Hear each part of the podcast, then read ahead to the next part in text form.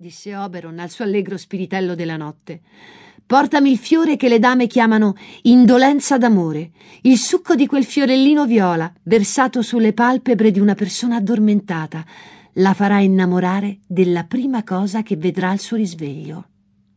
Voglio usare alcune gocce di quel succo sulle palpebre della mia Titania mentre dorme. Così si innamorerà della prima cosa che le passerà sotto gli occhi appena aperti. Fosse anche un leone, un orso, una bertuccia ficcanaso o un grosso scimmione, e prima di liberarla da questo incantesimo, usando un antidoto che conosco, mi farò dare il suo ragazzino per farne il mio paggetto. Puck, che amava le birichinate con tutto il cuore, era su di giri per questo scherzo architettato dal suo signore e corse subito a cercare il fiore. Così, mentre Oberon aspettava il ritorno di Puck, notò Demetrio ed Elena che entravano nel bosco. Sentì Demetrio rimproverare Elena per averlo seguito e alle parole scortesi di lui seguivano le dolci rimostranze della fanciulla, che tentava invano di ricordargli il loro passato amore. Di tutta risposta Demetrio la lasciò, come egli stesso disse, alla mercé delle bestie feroci, e lei gli corse dietro più in fretta che poté. Il re delle fate, che simpatizzava sempre per gli innamorati, provò una grande compassione per Elena. Forse l'aveva già vista camminare per quel bosco nei tempi felici, in cui Demetrio ancora ricambiava il suo amore. Questo non possiamo saperlo con certezza. Comunque, quando Puck tornò con il piccolo fiore viola, Oberon gli ordinò Prendi un pezzettino di questo fiore. È passata di qui una dolce ragazza, innamorata di un giovane sprezzante.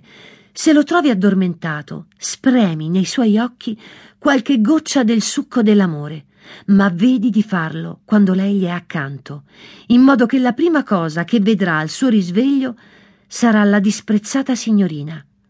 Lo riconoscerai dagli abiti ateniesi che indossa.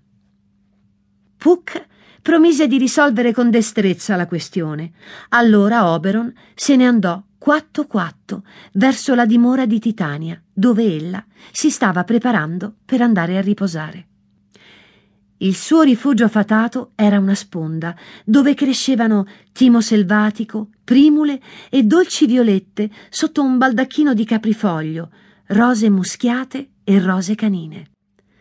Usava come coperta la pelle smaltata di un serpente che, nonostante fosse un piccolo drappo, era abbastanza ampia da avvolgere una fata trovò Titania intenta a dare indicazioni alle sue fatine sui compiti da svolgere durante il suo riposo. Alcune di voi, diceva Sua Maestà, dovranno uccidere i parassiti delle gemme di rosa muschiata, altre invece dichiareranno guerra ai pipistrelli per confezionare con la pelle delle loro ali dei piccoli cappotti per i miei elfi e altre ancora vigileranno che quel gufo chiassoso non mi tormenti tutta la notte, ma prima di andare cantatemi una ninna nanna. E loro iniziarono a cantare questa canzone.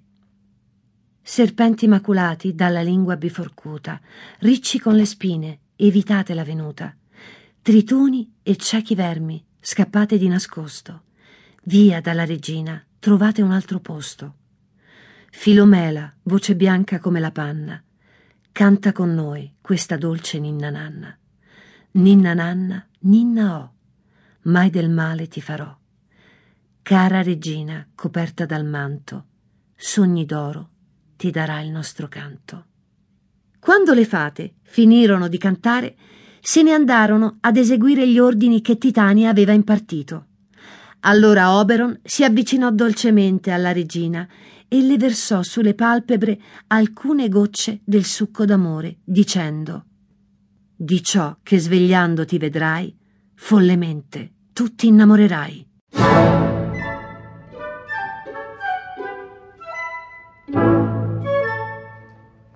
Ma torniamo ad Ermia, che quella notte era fuggita dalla casa paterna per evitare la morte a cui era stata condannata per aver rifiutato di sposare Demetrio.